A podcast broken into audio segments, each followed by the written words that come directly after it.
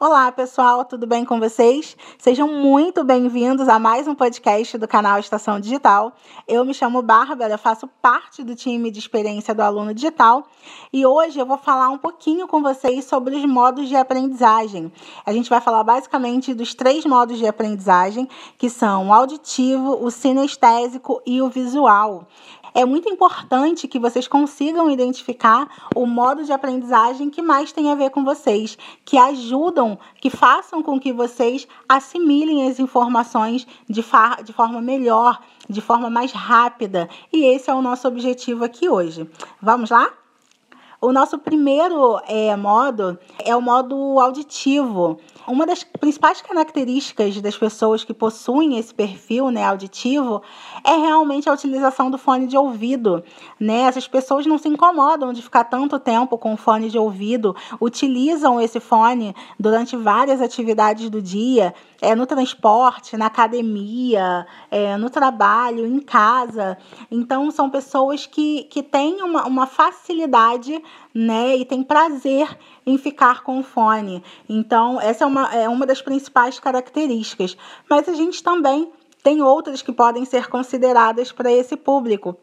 Essas pessoas gostam de ler em voz alta, é, gostam de gravar aulas. Hoje, cada vez mais, a gente vê né, os alunos disputando ali as primeiras fileiras na, nas salas de aula, justamente com esse objetivo de ficar perto dos professores para conseguirem fazer uma gravação bacana, porque o intuito é realmente ouvir as aulas, as aulas depois. Essas pessoas possuem uma facilidade né, de aprender através da audição. É, essas pessoas gostam de ouvir podcasts, então, se você já está aqui ouvindo o nosso podcast, é uma característica, sim, do aluno auditivo. Esse aluno gosta de debater, gosta de verbalizar as suas ideias. Então, são características muito próprias. Então, você já pode começar a observar no seu comportamento, no seu dia a dia, na forma como você vem recebendo as informações que você recebe, seja na vida acadêmica ou não, na sua vida de uma forma geral. Próximo modo que a gente vai falar agora é o sinestésico. As pessoas que possuem esse perfil são pessoas muito práticas, gostam de praticidade, né? mas ao mesmo tempo elas gostam de atividades dinâmicas. Então, se você coloca uma pessoa com perfil sinestésico numa sala de aula ali, é, é para prender a atenção daquela pessoa por muito tempo, não vai ser muito favorável. Essas pessoas, é, o ideal são atividades que não sejam tão longas, atividades mais curtas. Ou então, uma sugestão bem bacana é que essas atividades com duração muito longa, né, que sejam quebradas, que hajam pausas entre elas. Então, dentro dessas pausas, que vá fazer uma outra atividade, vai dar uma caminhada, enfim, isso funciona para as pessoas sinestésicas é, como um refresco para a mente mesmo. É como se elas fossem dar uma respirada para poder voltar e retomar aquela atividade inicial com foco que iniciou a atividade. Então é uma dica, sim, extremamente bacana. Essas pessoas também absorvem, retêm as informações de forma mais fácil através de desenhos e de mapas mentais. Olha que bacana, né? Muito interessante. São características muito é, distintas, né, de um modo para outro, como a gente pode perceber.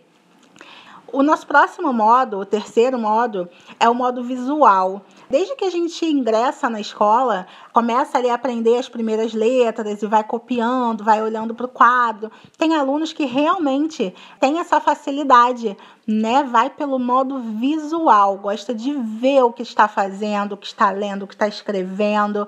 É, é realmente muito bacana. Mas, como a gente viu anteriormente, tem pessoas que não conseguem absorver de uma forma tão rápido, tão fácil através do visual.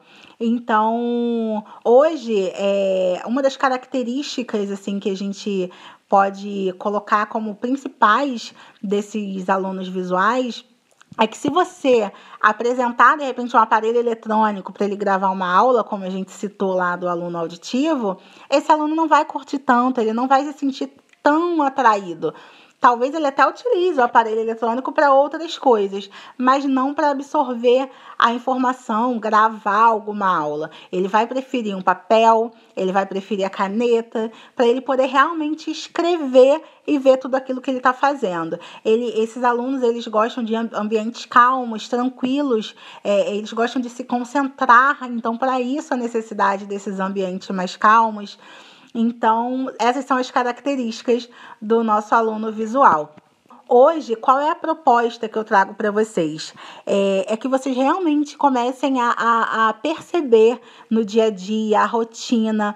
É, a gente, quando a gente começa a fazer um processo de autoconhecimento, a gente começa a entender como o nosso cérebro funciona, como ele recebe aquelas informações. Esse é o convite inicial, é realmente fazer um processo de autoconhecimento e aliado a isso, é, realizar uma pesquisa. A internet hoje dispõe de vários testes que possibilitam a gente identificar o nosso modo é, de aprendizagem ideal. Então, façam esses testes, é muito bacana, é uma experiência é, incrível. É, mas o meu propósito mesmo com isso porque no nosso próximo podcast a gente vai falar não mais dos modos de aprendizagem, e sim das técnicas de aprendizagem.